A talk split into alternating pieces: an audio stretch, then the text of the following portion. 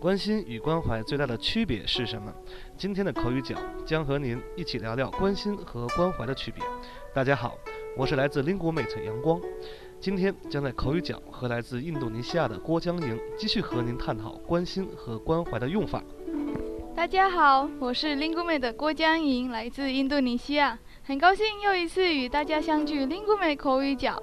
快到新年了，在这里江莹祝 lingume 的听众新年快乐，万事如意。新的一年中，多多关心我们 lingume 喽。江莹啊，你怎么把我想对听众说的话抢先说了呢？哈哈，因为我们都很关心我们的听众啊。嗯，那江莹，我也很高兴又一次和你在口语角做搭档。好。按照以往的形式来吧，先用关心和关怀分别给听众造个句子。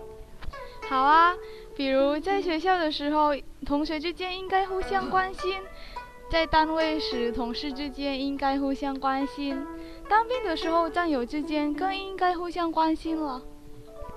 好，这么多个关心啊！那照你这么说，咱俩每次做搭档时，是不是也应该相互关心问候一下啊？那必须的呀。好。江莹，再用关怀造个句子。啊，我跟你说，我在中国留学的时候，时常得到老师的关怀。阳光，来说说两个词的区别吧。好啊，我觉得关心呢多用于口语表达，比如妈妈关心儿子，呃，男朋友关心女朋友。那关怀呢？嗯，其实更多的是强调上下级长辈对晚辈的关注啊，比如说，嗯，上级的关怀啊，老师对学生的关怀呀，啊，其实呢，在这里还有一种用处呢，呃，就是临终前的这种关怀，啊，我觉得在这个里边呢，还有一种依依惜别的含义。啊，这回关怀和关心的用法清晰多了，不知道网友还有其他见解吗？我们期待您的参与。